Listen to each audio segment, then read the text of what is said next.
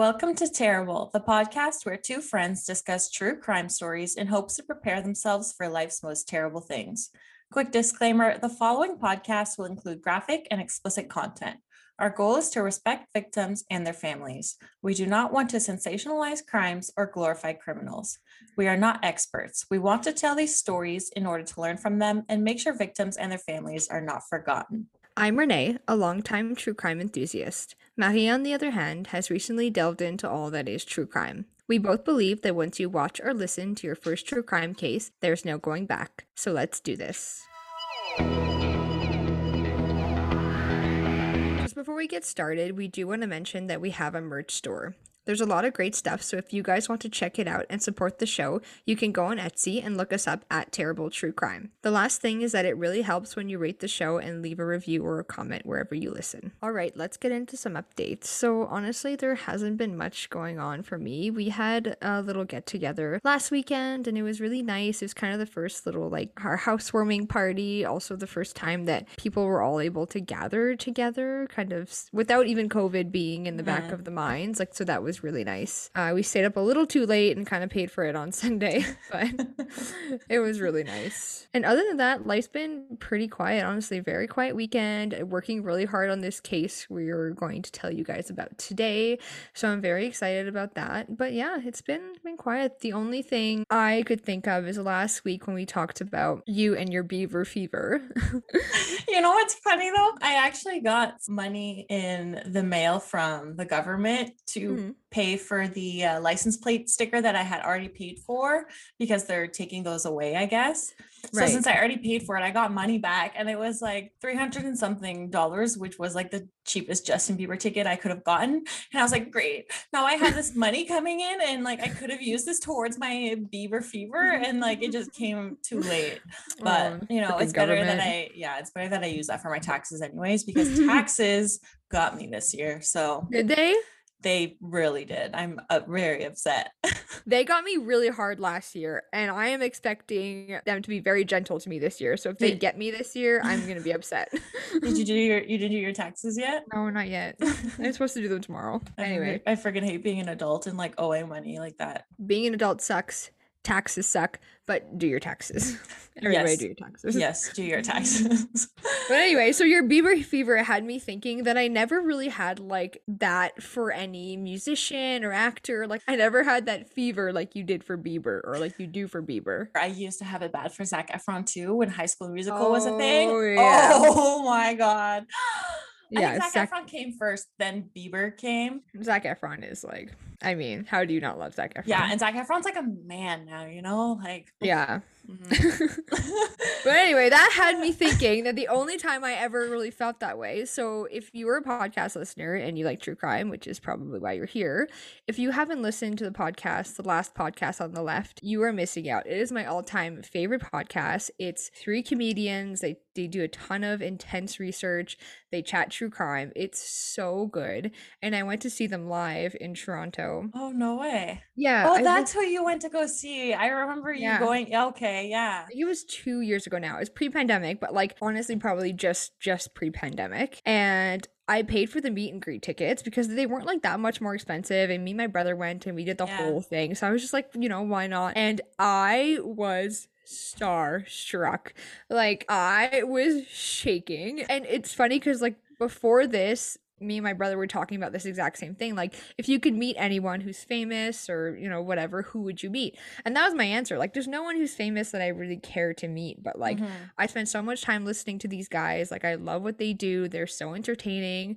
And I literally couldn't say a word. We took a picture together. It was amazing. Like, best experience ever. If you have not listened to the last podcast on the left, you need to do so because it's the best podcast out there. Hands Oh my down. god, that's so cute. I love that you paid the extra money for the meet and greet because that's actually more of an experience, you know. But Oh, if yeah. you can afford it, you might as well, and like you're gonna remember that forever. So Yeah, it was so worth it. And like they come to Vancouver a lot. So like when well not a lot, but you know, like every when they usually tour, they make a stop in Vancouver. So there's a chance that I go again. And they're just like this little podcast network that started out of nowhere and they've just I've been following them for forever and they've just built their whole way up and I just love them. So if you want to listen to a good true crime podcast that does like intensive research, you need to go listen to the last podcast on the left. Are they hot? Or you just like them or you just like them for their podcast? Like, I think they're so attractive in their own way because I'm just like I love the like Yeah. I don't know how to explain it, but like I was just like like fangirling so hard. Like Actually, this reminds me of the first time I saw Justin Bieber. It was at a. if you're not, a, if you don't have Bieber fever, I'm so sorry right now. I'm talking way too much about him, but it's really funny because we are going to the concert and he was, you know, in his tour bus, and you could kind of like go to the gate or like the the fence and see where the tour buses are. So there was a whole lineup of us girls that had Bieber fever. This is in I think like 2010 or something like that. And all of a sudden, he comes out of his tour bus to walk into the stadium. And something came over me where I could not stop screaming. I'm like, this is actually like a pandemic of Bieber fever because I'm like, ah! And I couldn't, I couldn't stop. And he was like waving, and I'm like, oh my God, this is like the best night of my life. So, you know, sometimes things like that just give you, you know, a reason to live. So it's, hey, yeah. why not? An extra reason, hopefully. Yeah. Uh, it's like a it's like a little sprinkle on top of life, you know? Okay, enough about Bieber. I'll never bring him up. Sorry, everyone. it's all good. I am done, so it's your turn, girl. I don't have many updates either. Every week I say, you know, my life's pretty boring. It still is. I work from home. I don't leave the house. But exciting news for my parents. They just sold their house, bought a new house. Yeah, so it's really exciting for them. They wanted something a bit smaller with no like outdoor maintenance. So that's good for them. Um, it makes me kind of sad because it's a townhouse with a bunch of stairs. So I'm like, I won't be able to bring Tucker because Tucker can't do stairs. We'll have to like carry him or something, but he does he's never really been a dog that you you can just easily carry that you He's a huge golden. he's a like huge golden, golden, yeah.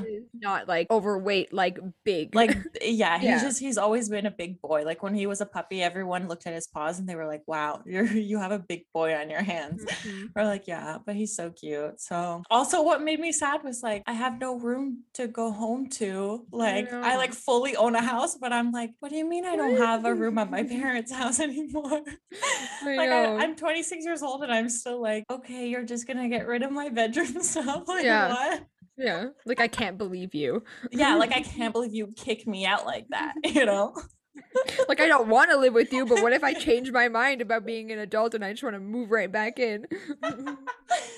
Mm. literally though I just FaceTimed my mom before we started recording, and I literally told her I was like, I'm coming back and I'm moving in with you because gas and groceries are just the prices that have gone up. I can't do it anymore. It was like me, the boyfriend, the dog, the cat, we're all coming home. And she was like, No, you're not.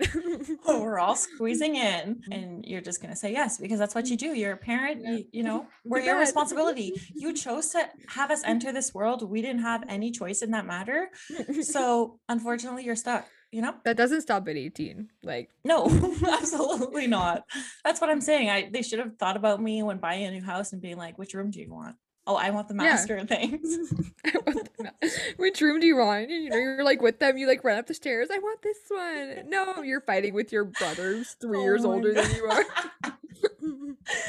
literally though this update is just a uh growing all up over the place yeah exactly don't think everyone can agree. Adulting is hard. We're all going through it.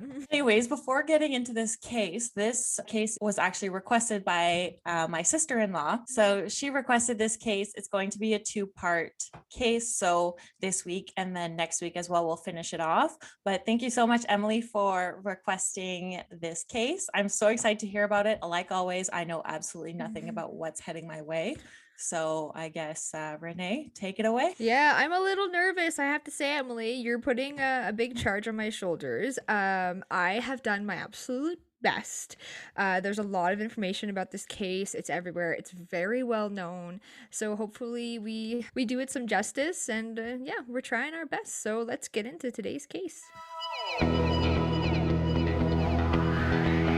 Sources for this case are a couple Wikipedia articles. There's a Murderpedia article, two articles from the Canadian Crimeopedia. There is a CTV article by Diana Mehta. There's also an article from the Northumberland News, as well as a global article by Nick Westoll and Morganne Campbell. And I watched two TV episodes on this case. One was from Dateline. It was called Name Rank Serial Killer. And there's another one from Fifth Estate called Above Suspicion. We are starting this case in the Orleans neighborhood of Ottawa. It's January of 2009, and Brenda Constantine and her husband Brian Rogers and their children are arriving back home from a trip to Toronto. Their 15 year old daughter notices something strange. She goes to her parents and tells them that all her underwear is missing from her bedroom. At first, her parents are thinking she's a teenager, like check your floor, you know how messy our rooms are when we're teenagers. and they then notice that some of her dresses are gone as well, and there's even some pictures of the 15 year old girl missing from the family albums. This is truly terrifying. The minute you realize that someone has been in your home, in your safe space while you weren't home. Ew, and taking that kind of stuff. Yes, like that's just like predator. Like, you know, like you just think like worst case scenario, they haven't come to your house to steal your TV, your Xbox, your laptop.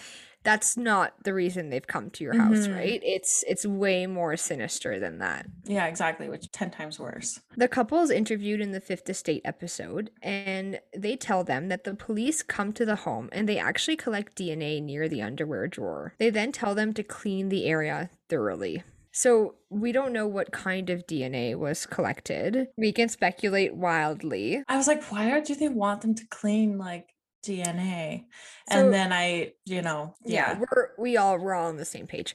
So Yeah. super gross also was not aware that that was the family's responsibility to clean that kind of stuff up. So true. Yeah, it's like to what point do crime scene cleaners get called? Also, are crime scene cleaners a thing? I just feel like it's like kind of traumatizing for the family to think all these things while they're cleaning. Like you might as well just have someone clean. I would like to think that they like clean it and collect and whatever, and then they like wipe everything down because Mhm. you will want to wipe everything down. So that's what I'm gonna go with in my head. The couple says that the 15 year old didn't sleep in her bedroom for months. Girl, I do not blame you. I would I can't house. even imagine. Yeah, I, Yeah. yeah, I would be Live in gone. Move out of hotel. the country. Yeah, I'm out. hmm She didn't stay home alone for a long time, and her brothers and family and friends were always looking out for her, which good. This is a good thing because obviously this was somewhat of a personal attack. Like he didn't only take her intimate stuff, but he took pictures of her. This is dangerous, and this family did a good job by taking this extremely seriously and making sure that she wasn't ever alone for Mm-hmm. however long they did after. This would be one of many break ins that would happen in this neighborhood. The reporting is kind of unclear because obviously, you know, some people decide to report things, some decide not to. Some might not even have really noticed that some things had been missing. Things like underwear and stuff, you know, like sometimes your washing machine sucks up a pair of underwear or something and you Yeah. don't realize it's gone until you go digging and you're like, oh, I haven't seen these in three months. That's the thing. If it's just one or two pairs versus like if he takes, you know, all of the underwears or something, then yeah, you won't really notice. So basically, what I could kind of deduct from all the different reportings, it's, it's somewhere between 15 to 34 break-ins that were It's in different houses. in different houses, yeah, kind of the same surrounding neighborhoods of Orleans. Ew, thank God I don't live in Orleans.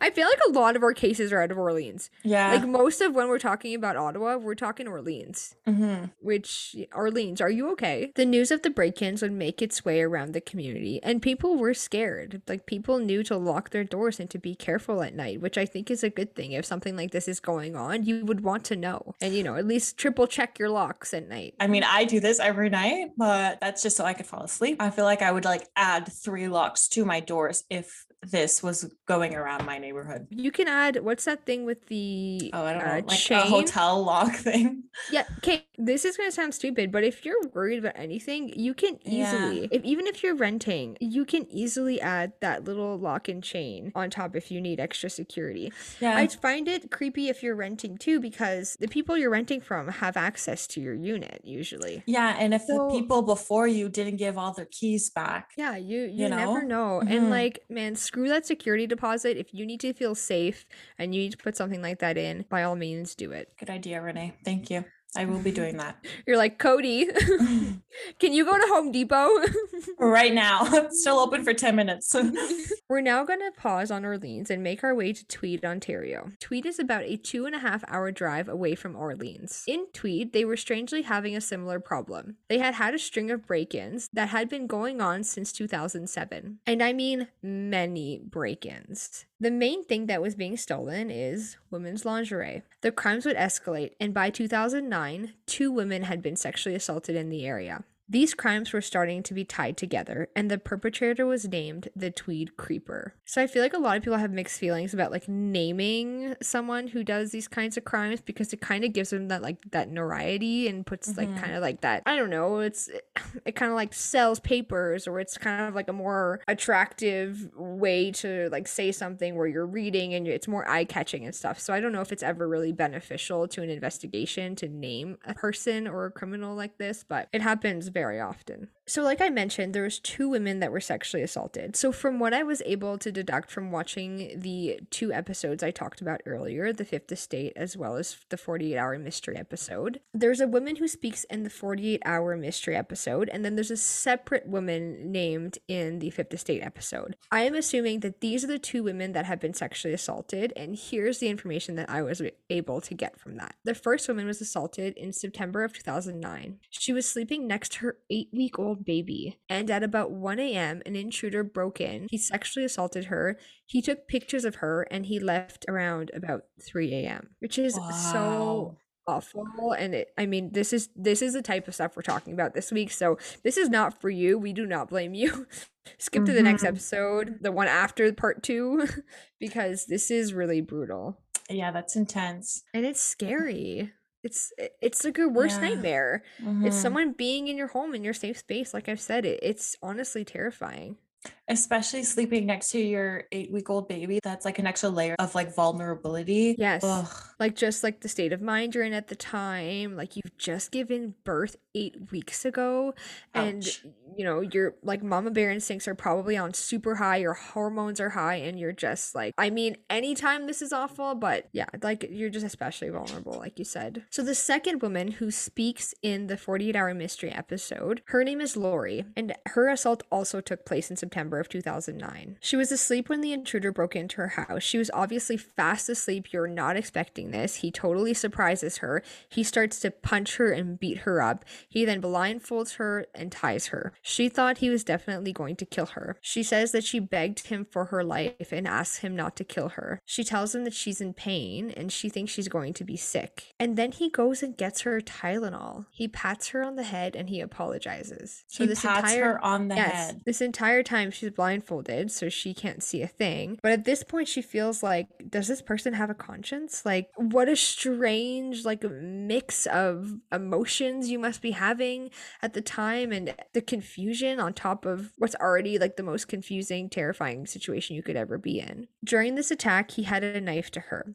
He cut all of her clothes off and he took pictures of her. She says that he didn't rape her, but he degraded her in other ways, posing her throughout the assault. After a three and a half hour assault, he leaves. She waits 30 minutes after he left to call 911. I'm sure this is because she was so scared that he was just going to come back or that he Mm. was still in the house, or like, how do you really know that he's That's- gone and that you're in the clear? Yeah, that's really heartbreaking. I'm just thinking too, like, uh, I guess these women lived by themselves or no one else was home. Yeah, and we're gonna find out more information later, but this this perpetrator often, like very often, would break into the home, kind of take a look around to like see if the person lived alone, and then leave and then break in later. And this is when the attacks would happen. He kind of confirmed that these women were living alone before doing anything. So she obviously couldn't believe that she had just lived through that. She thought for sure he was going to kill her.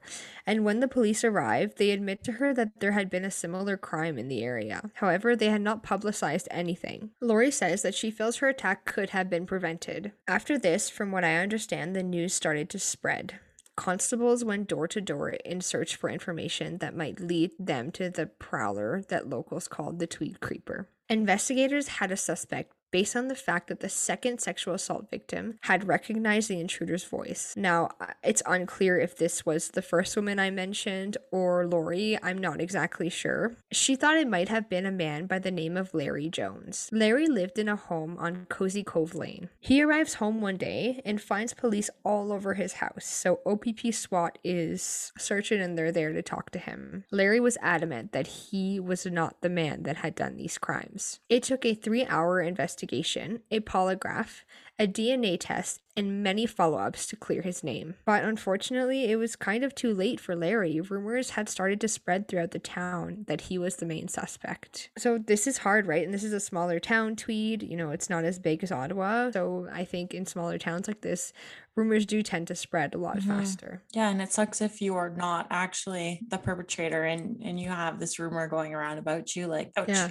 About two months later, in mid November, a woman named Anne Marsan Cook was living in Belleville. Belleville is about 30 minutes away from Tweed. Anne was a music teacher at the Trenton Air Base. On this day, she is home getting ready for her birthday party at a friend's house. She's rushing and getting changed and notices that one of her drawers is open. This is strange to me and it's just an observation, but a lot of these break-ins, drawers were left open after. So to me, it's like he kind of like gets off on the fact that like they know that he's been there. Mhm. Like some some people he's stealing little things and maybe that's when he first started, but after a while he's swiping like entire underwear drawers and leaving these drawers open. So Yeah. he wants people to know that he was there. He wants it to terrify these women. Also, with the amount, and we'll get into the kind of exact, if we can be as exact as possible, amount of break ins that happened, but with the amount that happened, like he's getting more and more confident because he's not getting caught. Ever. Mhm. In the drawer that was open, that's where she kept her sex toys, and they were missing. She thought it might have been some sick joke, and she spoke to her neighbor about it. They both decided not to call the police.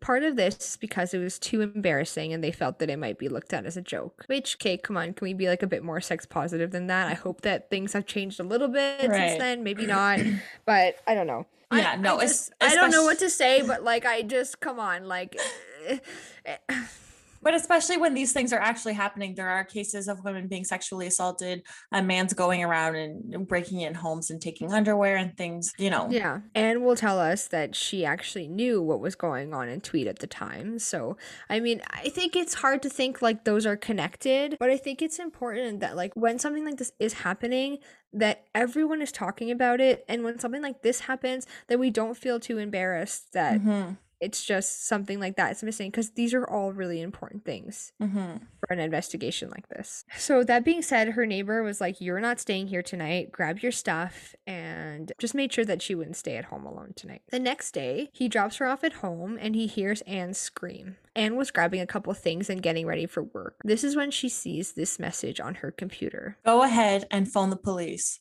I want to show the judge your really big dildos. So first of all, this is the most terrifying thing because basically know, I would drop rea- dead right then and there if I was her. Like literally, wow, that's scary. So she realizes at this point that. Okay, no, one second. Let me finish this and I'll tell you guys what is the most creepy thing about this. She then heads to her bedroom and she sees that all of her underwear are missing. She realizes that the intruder must have been in her house listening to her conversation that she was having with her neighbor, debating whether or not they should be calling the cops. That's so true. If you don't have full body chills right now, like this is the scariest thing. Anne tells the Fifth Estate that at this point she knows someone is out to get her. She wondered if it was connected to the Tweed break ins. Anne and the neighbor actually ask investigators if it's connected, and they tell the Fifth Estate that the officers were unaware of what was going on in Tweed just 30 minutes away. Anne says at this point she did her best to tell every woman she could what happened to her. Anne says she feels very lucky to still be alive because he was doing that thing, breaking in, checking things out, and he was going to stay or come back later that night. Anne could have been one of his victims. Nope, nope. I know. I don't like I this was case. I was writing this case late last night and I told Marie that I just like freaked myself out.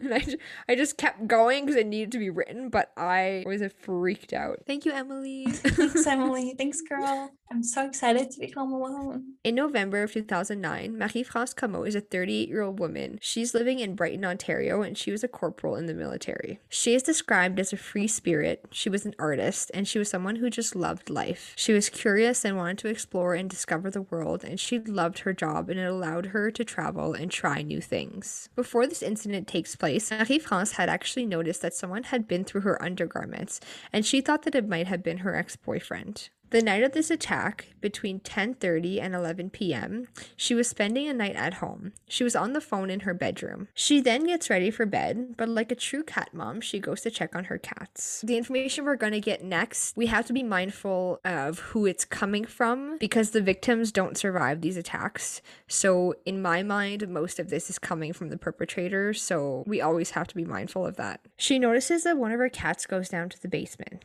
and she heads down. And this next part is truly horrifying. She notices that her cat is staring at something.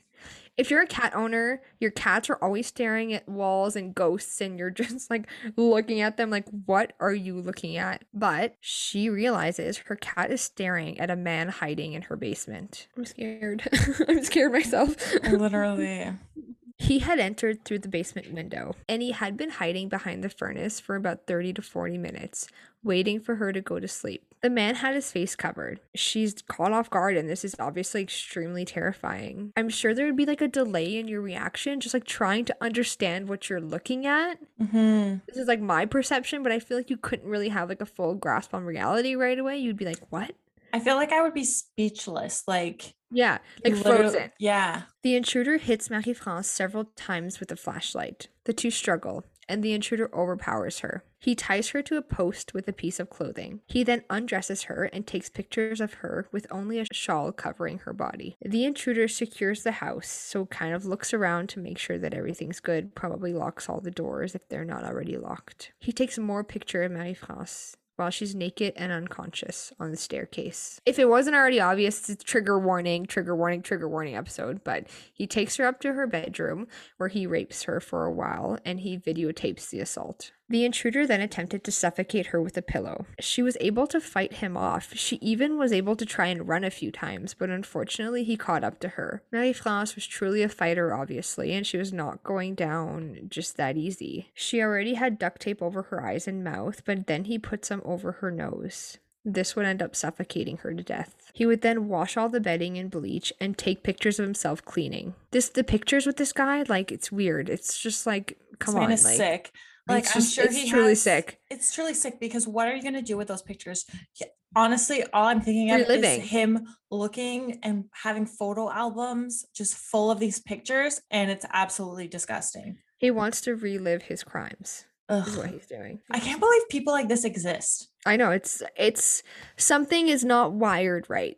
He then steals several pairs of her underwears. Are you kidding, dude? And he leaves through the patio door. Her body was discovered more than 30 hours after her murder. She was discovered by her boyfriend because she had not shown up for a dinner date, which is so awful. Her death would later be determined to be around 3:30 a.m. Marie-France Comeau spent 12 years in the military and had reached the rank of corporal before her death in November. At first, her death was classified as a suicide, which I don't even know how it could have been, but it was quickly changed to homicide. Thank thankfully. you. I couldn't find much about the investigation that was done right after her death, but when we talk about this case as an entirety later, we'll kind of go into how everything here is connected. Now we're going to talk about Jessica Lloyd. On January 27th in 2010, she is a 27-year-old living in Tweed, Ontario. Jessica was described as friendly, witty, and outgoing. She was also incredibly funny. She often ran on her treadmill, and she wouldn't know it at the time, but a predator would notice her through the windows of her home.